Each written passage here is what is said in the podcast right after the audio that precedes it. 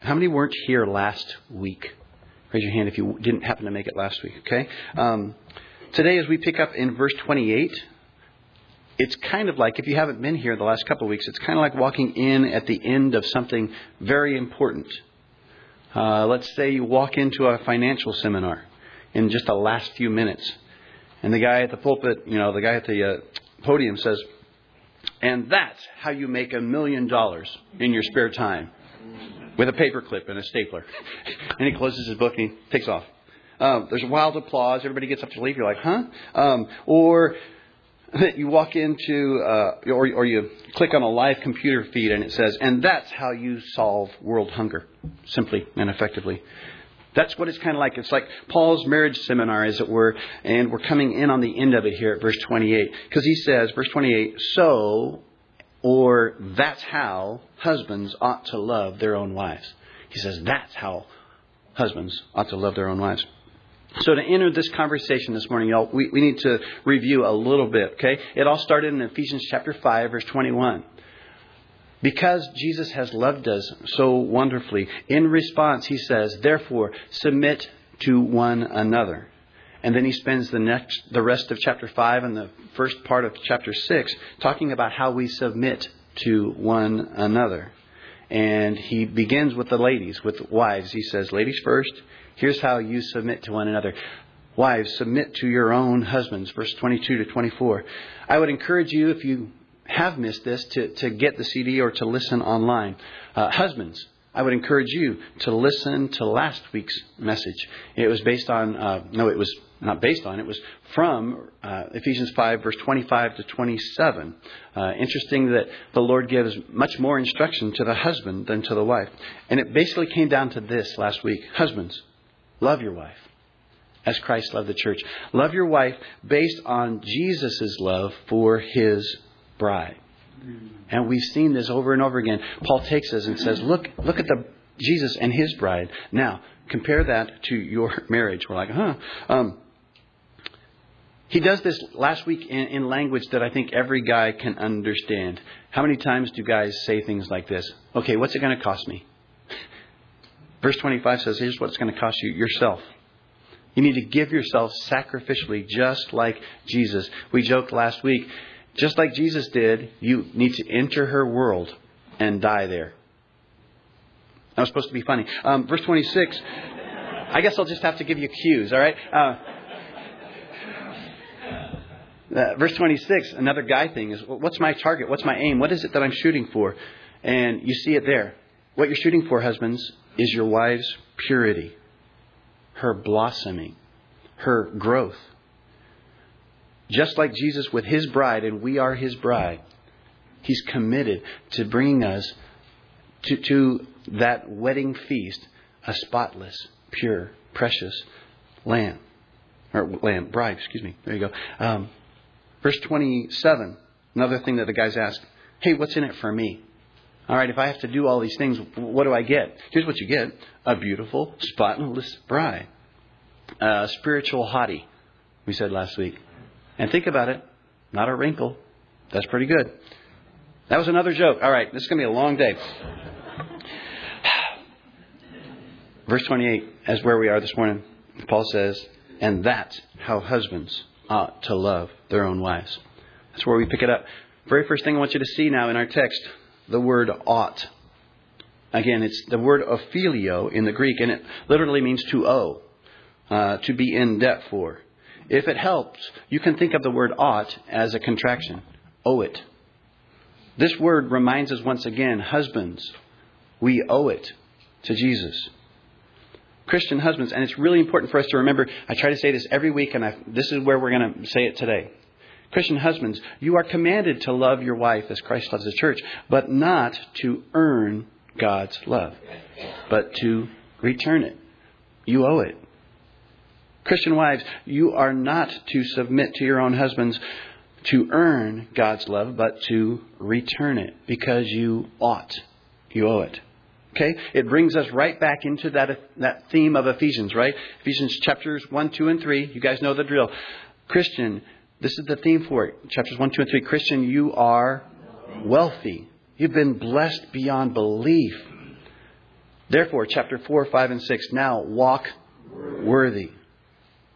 Walk living up to all that, that Christ has done for you, the riches, ridiculous riches that He's poured out for you. Okay, I have an outline for you today. Okay, uh, this is especially for the husbands, but it's for all of us. Today, Paul gives a simple rule for husbands, and it's based on a spiritual reality that's in every marriage. And then a summary reminder for both husbands and wives. You see that in the last verse. Okay, it's a simple rule for husbands. God knows we need it simple, right? Right? Uh, you, you can put that away now. Right? Wives can remember tons and multiple things, multitask, all that stuff. I just need one thing. Just give me one. I can do it. Okay? A simple rule based on a spiritual reality, and then there's a summary reminder. Okay, ready? Husbands. Here it is. A simple rule that can revolutionize our marriages. You ready? Just love her like you love yourself. All the wife said, Amen. He loves himself. No, no. Guys, this is not a slap in the face. It's just a statement of fact. Okay? And it's not just for guys, it's all of us. We all love ourselves, as I think you'll see. Matter of fact, you guys read the word his own or their own. Okay? Verse 28. So husbands ought to love their own. Man, I'm really going to have to wake you guys up. So husbands ought to love their own wives as their own bodies. He who loves his wife loves himself. For no one ever hated his own flesh, but nourishes and cherishes it. Then skip down to the last verse, verse 33. Nevertheless, let each one of you in particular so love his own wife as himself. Y'all, it's even more obvious actually if you if you know Greek, you know, all of us. Um, the, the word the word appears in the Greek. It's, it's this word. It's heautou, and it means one's own particular or, or his own. If if you were to read it in Greek, this is how it would sound. Something like this. Okay, I'm transcribing in English. Verse 28. So husbands ought to love their own wives as their own bodies. He who loves his own wife loves his own self. Okay, that's bad grammar, but you know what I mean.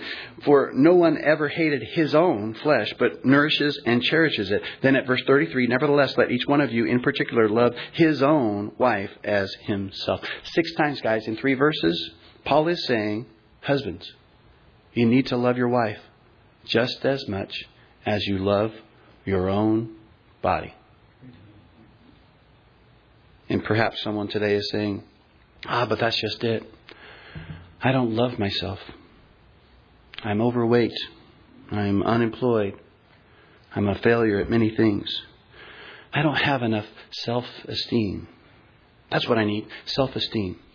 Before I can love my wife like Christ loves the church, before I can love my wife like I love myself, I have to love myself. Yep, that's it. I just need to make myself happy.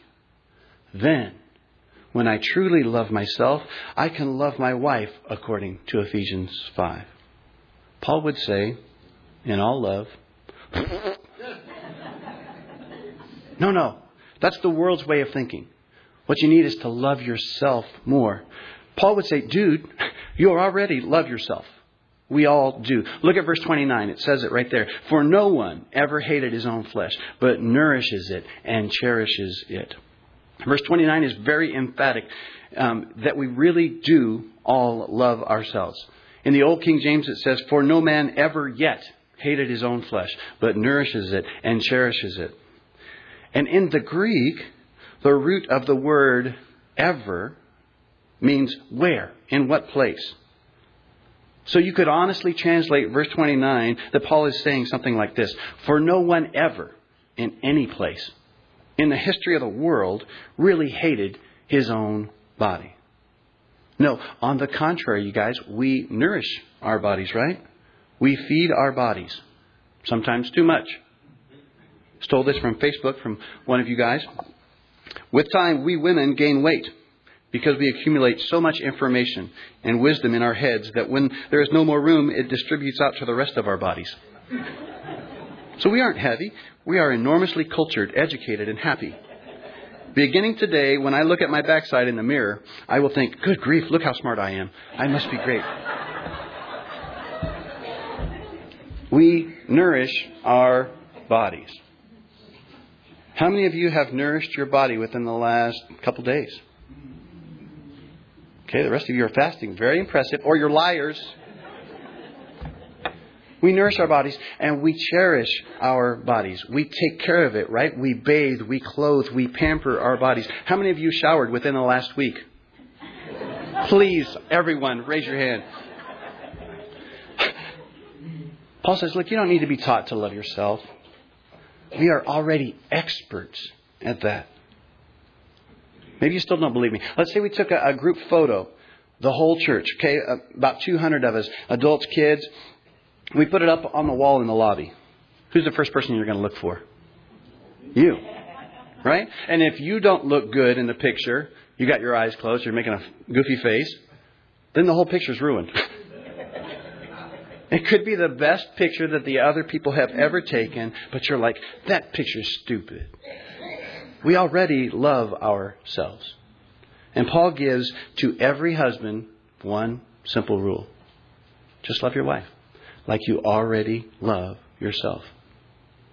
And we're going to expand on that thought, but I first want you to notice that this simple rule is based on a spiritual reality. Verse 29. For no one ever loved, or excuse me, ever hated his own flesh, but nourishes and cherishes it, just as the Lord does the church. Okay, we're in the middle of the spiritual reality. It says, For we, the church, are members of His, that is Jesus' body. We're members of His, that is Jesus' flesh, and of His bones. Y'all, the simple rule, let's see if the guys are paying attention. What's the simple rule? Pretty good. All right. You're starting to starting to wake up. More coffee in the back, please. The simple rule, husbands, love your wife as you love yourself. It's based on a spiritual reality there in verse 29 and 30. Spiritual reality is that of oneness. Once again, the third week in a row, Paul takes us in this marriage seminar and he says, Look, I can teach you how to have a heavenly marriage. And the way that I'm going to do it is by pointing to Jesus and his bride, the church. And once again, just a reminder who's the church? We are. I promise you, there's something that if you get it, can revolutionize your marriage. If you, you get it and actually live by it. It's this spiritual reality of oneness. And I'm praying, I've been praying this week that we would get it. it this has been an eye opener uh, for me as well this week. Perhaps you've been taught. I, I've been taught, and I think I've even taught. And it's not, it's not inaccurate, it's just not complete. Have you ever been taught that the goal of marriage is to become one? That we are to strive to become one. That's noble, and in one sense it's true, but it's not complete. If you stop there, I feel like you miss Paul's main point. Remember, we are learning about marriage by looking at Jesus and his bride, right? Yes, yes? Okay, now look at verse 30. It does not say, for we ought to be. We really should be. We should strive to be members of his body that we should really try to be members of his flesh. We should really work at being members of his bones. No, verse 30 says that we already are members of his body. We are members of his flesh. We are members of his bones. See, we tend to read, I tended to read verse 31 that's quoted by the way from Genesis 2:24. I've, I've oftentimes read it as a mission statement. Look at verse 31. For this reason, a man shall leave his father and mother and be joined to his wife, and the two shall strive to become one flesh. That's how I've read it sometimes. It's a mission statement. That's what we're shooting for. But it doesn't say that, y'all. Think about this. Because of verse 30, we can know that verse 31 is not merely a mission statement for marriage. Listen, it's a simple statement of fact, of a spiritual reality. Husbands, this is what Paul's getting at. You need to love your wife like you love your own body, like you're you, like you are one entity. You know why? Because you are. It's a spiritual reality. Verse 31 pulls back the curtain on the reality of marriage. Husbands, wives, when you said, I do, you became one. You guys remember where that's quoted from, right? Genesis chapter 2, verse 24. You remember the context? Adam said, right after God took a part of him, he said, She's bone of my bones, flesh of my flesh. This must be what Paul is, is alluding to here. Bone of my bone, flesh of my flesh. She's part of me. It's right after that that this verse is first mentioned in Genesis. For this reason, a man shall leave his father and mother and be joined to his wife, and the two shall, not shall strive to be, but shall that moment become one flesh. It reminds me of the talk of Adam, of one of those fractured Bible tales. It's actually a joke, okay? So I'm warning you now, so you should laugh at the right time. God saw that Adam was alone and he wanted to make him a helper. He says, Adam, I've got the perfect wife for you. She'd be a gourmet cook. Amen. Um, she'll, she'll wash the clothes. She'll press them. She'll be your secretary. She'll never nag. She'll never tell you to stop and ask directions.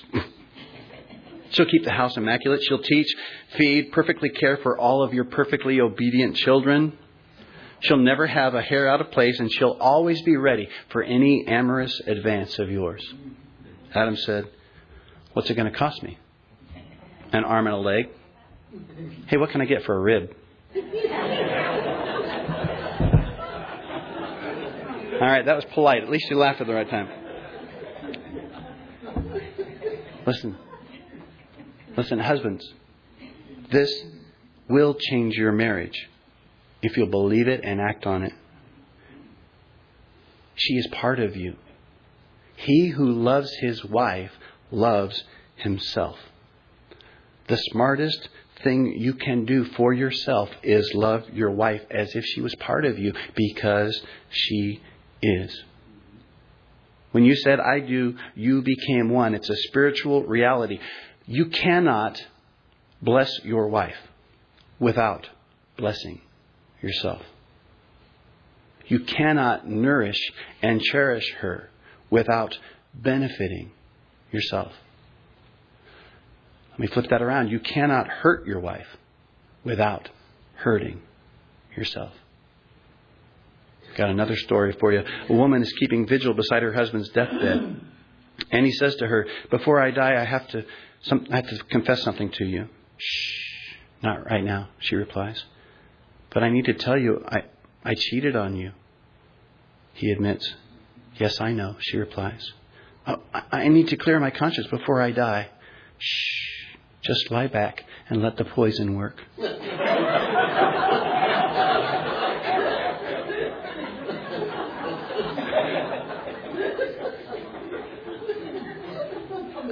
Husbands, you cannot hurt your wife without hurting yourself.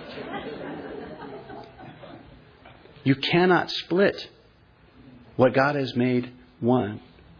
You cannot split with your wife without paying dearly. How many divorced men does it take to change a light bulb? Who knows? They never get the house anyway.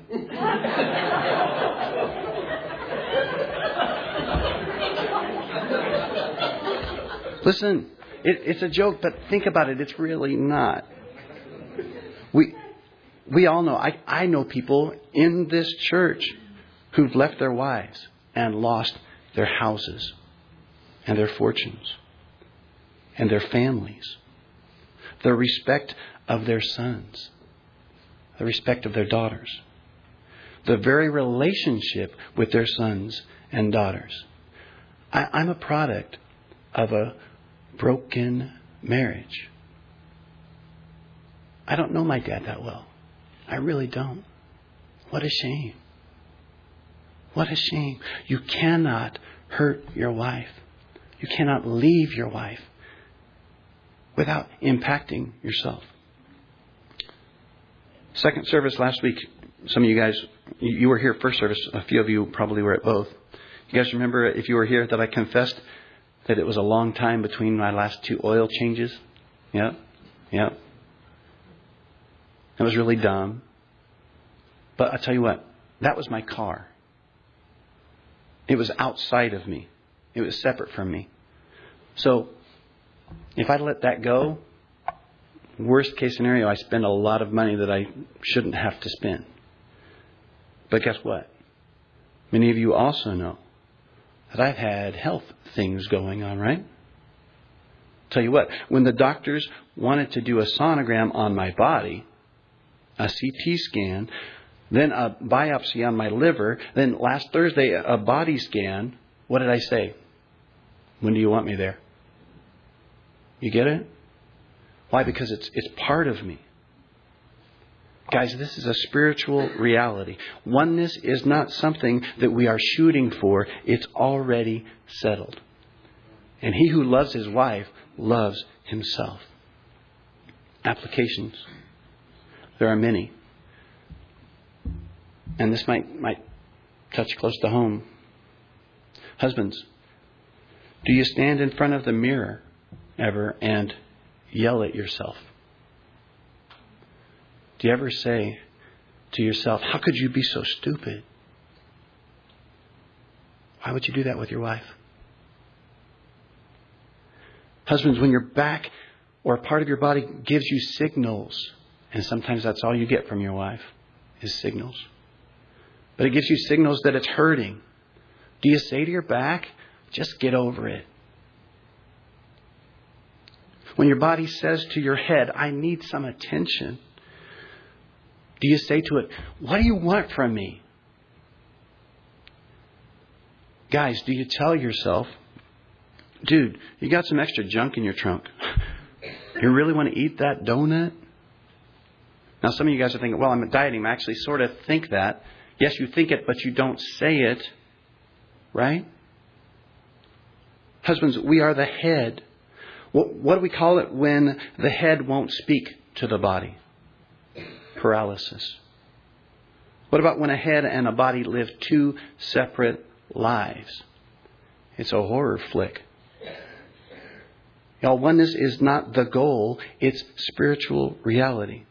Husbands, please get this if nothing else. You are already one. He who loves his wife loves himself. Verse 28. So husbands ought to love their own wives as their own bodies. He who loves his wife loves himself, for no one ever hated, that is to detest, to persecute his own flesh, but nourishes and cherishes it. Okay, that's the simple rule. It's based on this one spiritual reality, oneness. And, and Paul, again, does a marvelous job of pointing us to Jesus and his bride. For it says, just as the Lord does the church. The Lord loves you guys. He loves the church as his own flesh. He nourishes us. He cherishes us. Verse 34 We are members of his body, of his flesh, and his bones. For this reason, a man shall leave his father and mother. The word leave there means forsaking all others. The, the marital relationship should be so close that even the father and mother relationship, which up to that point was the most important, even that should take a back seat. For this reason, a man shall leave his father and mother and be joined. That word is literally in the Greek superglued. Think welded. Fused in such a way that any future separation will damage both parties. For this reason, a man shall leave his father and mother and be joined to his wife, and the two shall become one flesh. Shall become. Not should become, shall become one flesh. Verse 32, he says, This is a great mystery, but I speak concerning Christ and the church. See, we learn so much about our marriages, but Paul says, just so you know, I'm, I'm actually talking about Christ and his church. He says it's a great mystery. Uh, it's megas mysterion. Megas, you know what that means. Huge, colossal, right? Mysterion, if you've been around in the New Testament language, it doesn't mean a mystery that we can't figure out. It always means something that only the initiated are privy to.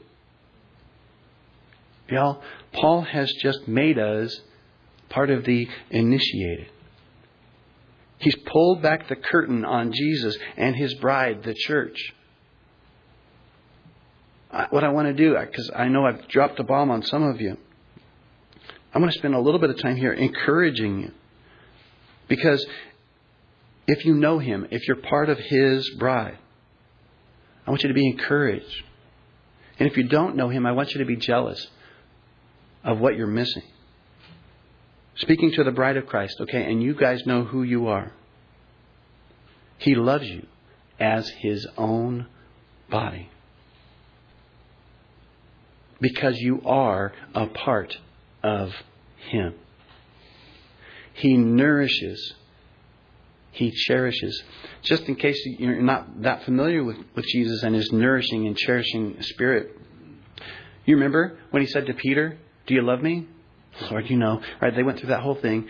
Peter, and Jesus' request, he says, If you love me, feed my sheep, nourish them. Jesus' last words, some of among Jesus' last words to Peter were, Take care of my sheep, feed them. Will you feed them? I'm so concerned about their nourishment. What about Jesus' last words to, to John while he was on the cross? He says, Take care of my mom. That's to cherish. Care for my mother. Y'all, this is your bridegroom. He left his father, God, and his mother, the Holy Spirit, as it were. He left his throne room in heaven and he came to the sin soiled world that you and I are living in and He chose you, the Bible says, while you were still mired in sin, to make you His holy bride, without spot or wrinkle. And more amazingly, to be joined with you, to be inseparable from you. We are now one with Him.